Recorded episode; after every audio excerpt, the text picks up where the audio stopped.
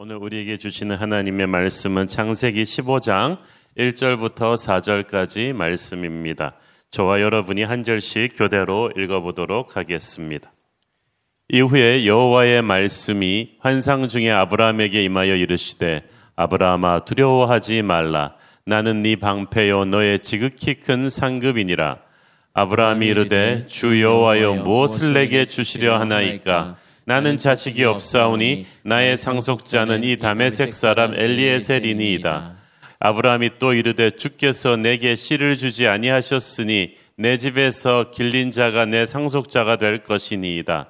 여호와의 말씀이 그에게 임하여 이르시되 그 사람이 네 상속자가 아니라 네 몸에서 날 자가 네 상속자가 되리라 하시고 아브라함은 고작 수백의 사병들을 거느리고 막강한 북부의 4개국 연합군을 밤중에 급습해서 기적 같은 승리를 올렸습니다. 수많은 전리품과 포로들도 가지고 귀환할 수 있었습니다. 근데 문제는 바로 그때부터였습니다. 당장은 승리했다고는 하지만 저쪽은 4개국 연합군입니다. 수적으로 절대 우세한 적들이 정신 차리고 전열을 재정비하고 나면은 보복해올 가능성이 높았습니다. 아브라함은 막강한 전력으로 압도적인 승리를 한 것이 아닙니다. 객관적으로 굉장히 약한 전력을 가졌지만 하나님의 도우심으로 적의 허점을 찔러 승리한 거예요. 적은 괴멸되지 않았습니다. 그래서 아브라함은 저들의 보복이 걱정될 수밖에 없었습니다. 그는 두려움에 사로잡히기 시작했습니다. 승리하긴 했지만 이제 이 승리를 감당할 그 여력이 없어져서 겁에 질렸습니다. 게다가 아브라함에게는 자식이 없었습니다. 자식은 장사의 수중에 있는 화살과 같다고 했는데 당시 고대 중동 사회에서 자식은 방어벽이고 전투병력이었습니다. 자식이 있어야 후계를 물려줄 수 있었기 때문에 사람들이 심리적으로 자식을 많이 가져야 불안해하지 않았습니다. 또 자식이 많아서 그 자식들을 결혼시켜서 아이들을 낳고 또 주변의 막강한 추장들과 혼인 동맹, 사돈관계를 맺어둠으로써 유사시에 자기를 지킬 세력을 탄탄히 구축하는 것이 그 당시 유목민 족장들이 하는 일이었습니다. 그런데 아브라함에게는 자식이 전무했습니다. 피부치라고는 자신을 배신하고 떠났다가 전쟁을 만나가지고 다 망해버린 롯뿐이었으니까 아브라함이 어찌 불안해하지 않겠습니까? 인간적으로 의지할 구석이 아무것도 없었어요. 우리의 인생 중에도 아브라함처럼 성공 뒤에 오는 불안 같은 상황이 종종 부닥칠 때가 있습니다. 천신만고 끝에 모든 것을 쏟아부어서 무리수를 두면서 하나님의 은혜로 하나의 고지를 점령했는데 막상 그 고지를 점령하고 보니까 이제 그 고지를 지키는 일이 더 큰 일로 다가옵니다. 성은 함락하는 것보다 지키는 것보다 지키는 게 더 힘들거든요. 있는 돈 없는 돈 다 털어서 좋은 몫에 퇴직금까지 집어넣어서 이렇게 자리를 내서 식당을 여신 성도님을 알고 있습니다. 남들은 좋은 인테리어에 좋은 자리니까 좋아한다고들 하는데 정작 주인은 과연 그 손님이 와줄까 하는 불안감에 잠 못 이루지 못합니다. 높은 자리에 승진해서 남들은 출세했다고 축하해 주는데 막상 그 자리에 앉고 보니까 밑에서는 좋아 보였던 그 자리가 앉아 보니까 가시방석이에요. 해결할 난제들이 산더미입니다. 밑에 있을 때는 윗사람들 단점만 보였는데 내가 하면 훨씬 더 잘할 것 같았는데 막상 윗사람 되고 나니까 윗사람 심정이 이해가 되기 시작합니다. 옛날에는 위에 있는 상사가 꼴보기 싫었는데 이제는 치고 올라오는 후배들이 두렵습니다. 낮은 데 있을 때는 고생스러워도 그래도 좀 비교적 안전했는데 높은 곳에 올라서면 모든 사람들의 표적이 됩니다. 사람들이 나를 뒤에서 비판하기 시작합니다. 불안감이 밀려옵니다. 바로 이 성공 뒤에 오는 불안감, 이 엄청난 스트레스를 지금 아브라함은 받고 있었습니다. 그 이때 아브라함은 어제 본문에 배웠지만 영적인 결정을 했죠. 소돔왕이 주는 세상적인 보상을 거절하고 멜기세덱이 주는 하나님의 축복을 선택했습니다. 근데 그러고 난 뒤에 불안감이 밀려왔어요. 참 희한하죠? 우리가 정말 담대한 믿음의 결정을 하고 나서 아주 멋있는데 그리고 나서 돌아서서 밤에 이거 내가 잘한 걸까 싶은 불안감과 두려움이 엄습해 오는 것입니다. 바로 이때가 누군가 내 손을 잡고 좀 내가 잘한 결정이라고 격려해 주었으면 하는 때입니다. 아브라함이 바로 이런 불안한 시점에 있었을 때 하나님이 나타나셔서 아브라함에게 말씀하신 거예요. 1절에 이후에라는 말이 바로 이때란 말이에요. 하나님이 내게 무엇을 말씀하시는가 이상으로 중요한 것은 언제 말씀하시는가입니다. 하나님은 정확한 타이밍을 설정하시고 찾아옵니다. 불안한 승리 뒤에 생가사의 기로에 서서 어, 이렇게 두려워하고 있는 아브라함에게 주신 말씀이었기 때문에 아브라함은 뭐 집중력 100%로 하나님의 말씀에 귀를 쫑긋 기울입니다. 하나님께서 말씀하십니다. 여호와의 말씀이 환상 중에 아브라함에게 임했다고 말씀하셨죠. 여기서 성경에서 여호와의 말씀이라는 표현이 또 처음 나오는 곳이 이곳입니다. 불안한 승리 뒤에 힘들어하는 아브라함처럼 하나님의 사람이 세상 사람들 보기에는 괜찮은 자리에 섰지만 속으로는 힘들고 어려워할 때 반드시 하나님의 말씀이 오십니다. 우리는 당장 눈앞에 보이는 상황이 쫙 변했으면 하는 마음이 있는데 하나님은 상황을 바꾸기 전에 말씀을 주십니다. 우리 생각에는 말만 하지 말고 뭔가 액션이 있어야지라고 생각하는데 하나님께서는 말이 곧 액션입니다. 말씀 중에 하나님의 능력이 담겨서 옵니다. 말씀 속에 하나님의 위로와 축복과 지혜가 담겨서 옵니다. 하나님이 말씀을 주실 때 하나님 자신을 주시는 것입니다. 하나님께서 천지 창조를 하실 때 빛이 있으라고 하시니까 빛이 생겼잖아요. 하나님의 말씀은 그 자체가 바로 현실이 됩니다. 그렇기 때문에 말씀을 주시는 것은 엄청난 거예요. 내 현실이 바뀐다는 것입니다. 지금 우리에게 가장 필요한 것은 돈도 권력도 사람도 아닙니다. 하나님의 살아있는 말씀인 줄로 믿습니다. 우리는 지금 그 하나님의 말씀이 우리의 삶에 임하기를 바라는 것입니다. 그 부드러운 말씀, 그 능력의 말씀을 들어야 살겠기에 여러분 새벽에 깨어나서 이렇게 기도하고 있는 거 아닙니까? 하나님의 말씀은 아브라함에게 두 가지를 약속하셨습니다. 첫째는 하나님이 너를 보호하실 것이다. 둘째는 하나님이 너를 위해 큰 상급을 준비해 두셨다는 것입니다. 첫째는 하나님의 보호하심입니다. 1절 아브라함아 두려워하지 말라. 나는 네 방패요 너의 지극히 큰 상급이니라.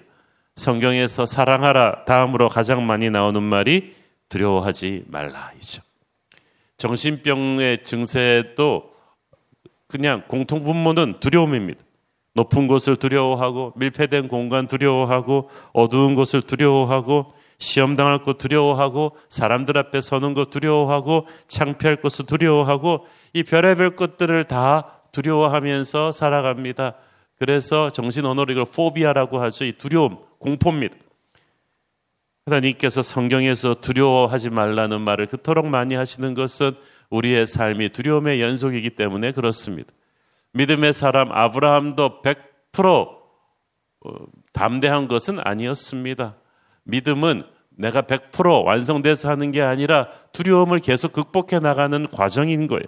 그러므로 여러분이 신앙생활 하면서 여러 가지 현실적인 문제로 두려워할 때 부끄러워하지 마십시오. 믿음의 조상 아브라함도 계속 두려움과 싸우면서 이겨나갔습니다. 하나님께서 왜 두려워하지 말라고 하십니까? 하나님이 너의 방패가 되어줄 것이기 때문에. 방패란 화살과 돌을 막아주는 보호막입니다. 나를 향해 날라오는 공격의 화살들은 항상 있을 거예요. 내가 잘 되면 잘 될수록 더 있을 것입니다. 여러분이 성공하고 명예를 얻고 돈을 벌고 승진하면 여러분을 축하해 주는 사람보다 뒤에서 여러분을 시기하고 욕하고 끌어내리려 하는 사람들이 훨씬 더 많은 것이 이 세상이에요. 우리는 자신의 힘으로 우리를 지킬 수가 없어요. 누군가의 보호를 받아야만 합니다. 그래서 우리는 돈의 보호를 받으려고 합니다. 권력자의 보호를 받으려고 합니다. 혈족의 보호를 받으려고 합니다. 그러나 언제나 변함없이 우리를 지켜줄 수 있는 뚫리지 않는 방패는 하나님 뿐이십니다. 어, 인간들이 스스로를 지키기 위해 만든 방패들은요, 항상 뚫려요. 믿는 도끼에 발등을 찍히죠. 그러나 하나님의 방패는 무엇도 뚫을 수 없습니다. 하나님을 믿으십시오. 그 하나님은 우리를 보호해 주십니다. 이사야 41장 10절 우리가 기도문 외듯이 한번 읽어보겠습니다. 시작. 두려워하지 말라. 내가 너와 함께함이라. 놀라지 말라. 나는 내 하나님이 됨이라. 내가 너를 굳세게 하리라. 참으로 너를 도와주리라. 참으로 나의 의로운 오른손으로 너를 붙들리라. 할렐루야. 제가 굉장히 좋아하는 말씀이에요. 적이 없어서가 아니라 적이 약해서가 아니라 하나님이 함께 계시기 때문에 우리는 안전합니다. 그러므로 불안해하지 말고 두려워하지 말고 이 하루를 승리하시는 여러분 되기를 바랍니다. 둘째는 하나님의 축복이에요. 나는 너의 지극히 큰 상급이니라. 당시 고대 사회에서는 정복자는 모든 전리품을 취할 정당한 권리가 있었습니다. 자기가 피 흘려 쌓은 대가를 취한 거니까 당연한 거라고 생각했어요. 그래서 소돔 왕도 아브라함에게 물건은 당신이 다 가지라고 한 거예요. 그러나 아브라함은 먼저 하나님의 제사장 멜기세덱에게 11조를 드렸어요. 그리고 자기가 피 흘려 싸워 구해준 사람들한테 돌아갈 보상을 제외하고는 이 타주인에게 되돌려 주었습니다. 단지 자신의 가족들을 방목할 땅을 임대했을 뿐 그는 이 승리의 결과로 땅 한 평 가지지 않았어요. 그리고 나서 속으로 내심 불안하고 후회도 좀 했겠죠. 내가 정말 하나님만 믿고 이렇게 고지식하게 내 먹을 것 챙겨놓지 않아도 될까? 나는 먹고 살 수 있을까? 아마 아브라함의 식구들은 원망스러운 눈으로 아브라함을 바라보았을 것입니다. 의거의 답답한 양반아, 이렇게 고생해 놓고 남 좋은 일만 시켰냐? 내가 뭔 살아? 그러면서 막 아브라함을 식구들은 또 원망했을 수도 있습니다. 어, 아브라함도 사람이니까 진짜 내가 이렇게 내 거 너무 안 챙겨도 될까? 하나님만 믿고 가도 될까? 하나님께서 그 마음을 아시고 격려하신 거예요. 걱정하지 마라. 아브라함아 잘했다. 내가 너의 상급이 될 것이다. 작은 것을 탐하면서 큰 걸 잃어버리지 마라. 네가 나를 믿고 포기한 그 모든 것, 가난하고 모든 것을 잃어버린 사람들에게 나누어진 그 모든 것들의 몇 배로 내가 갚아줄 것이다.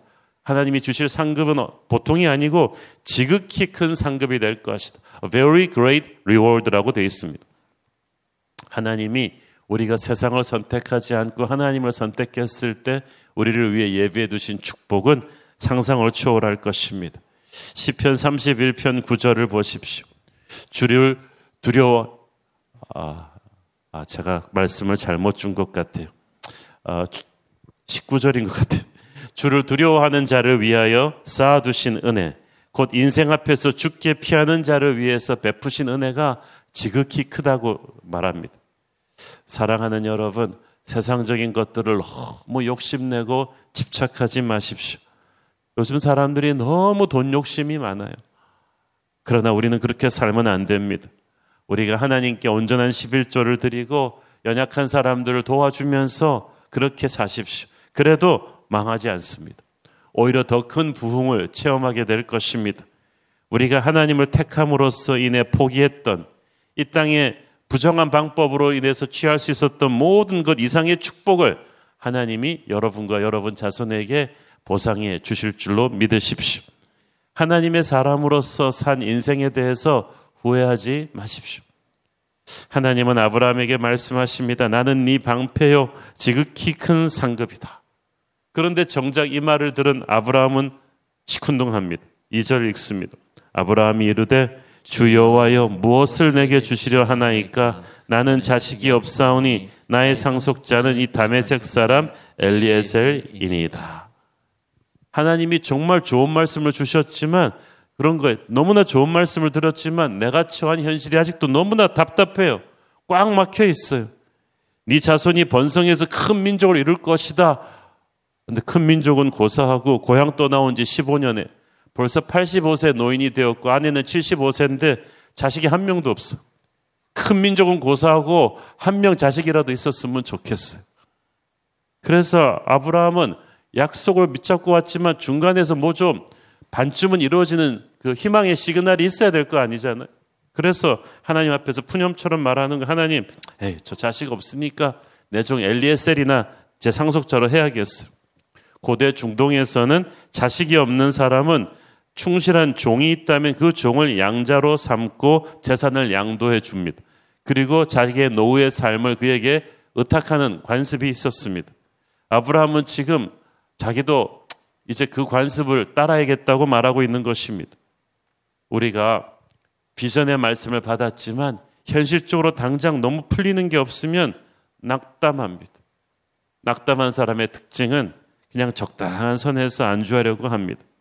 괜히 나섰다가 망신당하기 싫어가지고 그냥 주저앉고 조용히 살고 싶습니다. 아들이 안 주시니까 엘리에셀이라도 상속인으로 세워야겠다는 생각을 합니다. 3절을 보십시오. 아브라함이 또 이르되 주께서 내게 씨를 주지 아니하셨으니 내 집에서 길린 자가 내 상속자가 될 것이니이다. 지금 좀 하나님을 원망하는 거죠. 하나님이 약속하신 자식을 주지 않았으니까 내 종으로라도 자식 대신으로 삼아야죠. 뭐 하는 푸념입니다. 은근한 원망이죠. 우리도 하나님의 약속의 성취를 기다리다가 지치면 아브라함 같이 마음에도 없는 푸념을 하는 경우가 많습니다. 하나님의 오리지널 약속이 너무 더디게 이루어지니까 섭섭해가지고, 아이, 그럼 저는 뭐, 이거나 하고 살다가 그냥 늙죠, 뭐. 하는 수가 많지 않습니까? 진짜 아브라함이 엘리에셀을 상속인으로 삼고 싶었었겠어요?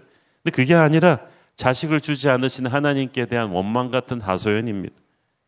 속으로 섭섭했기 때문에 마음에도 없는 얘기를 하는 거예요. 우리도 그렇습니다. 하나님이 약속을 이루어 주시는 게 너무 더디면 속으로 섭섭해서, 아유, 뭐 그러면 나 이러다가 그냥 살고 말죠. 이렇게 푸념하는 거예요. 그러나 하나님은 마음에도 없는 이 차선책을 시큰둥하게 얘기하는 아브라함에게 명쾌하게 말씀하십니다. 4절 여호와의 말씀이 그에게 임하여 이르시되 그 사람이 네 상속자가 아니라 네 몸에서 날짜가 네 상속자가 되리라 하시고 아브라함아 왜 마음에도 없는 말을 하느냐? 왜 약속이 더디 이루어진다고 해서 그 약속을 믿지 못하느냐? 그 사람 네 상속자가 아니다. 하나님께서는 새 약속을 주신 것이 아니라 오래전에 이미 아브라함에게 주셨던 약속을 다시 재확인시키십니다. 하나님의 때가 돼서 때가 안 돼서 이루어지지 않았을 뿐이지 하나님은 약속을 반드시 지키실 것입니다. 조급해하고 답답해서 차선책으로 가지 말라는 거예요. 여러분, 혹시 여러분 중에 하나님의 약속을 기다리다 지쳐서 아브라함처럼 말도 안 되는 차선책을 마음에도 없는 말을 하면서 푸념하는 분이 계십니까? 그게 정말 여러분이 원하는 게 아니라는 것을 여러분도 알고 하나님도 아십니다. 어, 이건 희망 고문이 아닙니다. 우리는 하나님의 신실하심을 믿고 하나님의 때가 아직 이르지 않았음을 믿고 오늘도 기다리며 그 약속의 신실하심을 선포하십시오. 괜히 입으로 그 약속을 힘을 빼지 마십시오. 하나님께서는 엘리에셀이 아닌 이삭을 반드시 주실 줄로 믿습니다. 기도하겠습니다. 주님 은혜를 감사합니다. 두려워 떨고 있는 아브라함에게 오셔서 나는 너의 방패가 될 것이요 지극히 큰 상급이 될 것임을 약속하시는 하나님 오늘 두려워하는 우리에게도 오셔서 말씀하여 주십시오. 예수님 이름으로 기도했습니다. 아멘.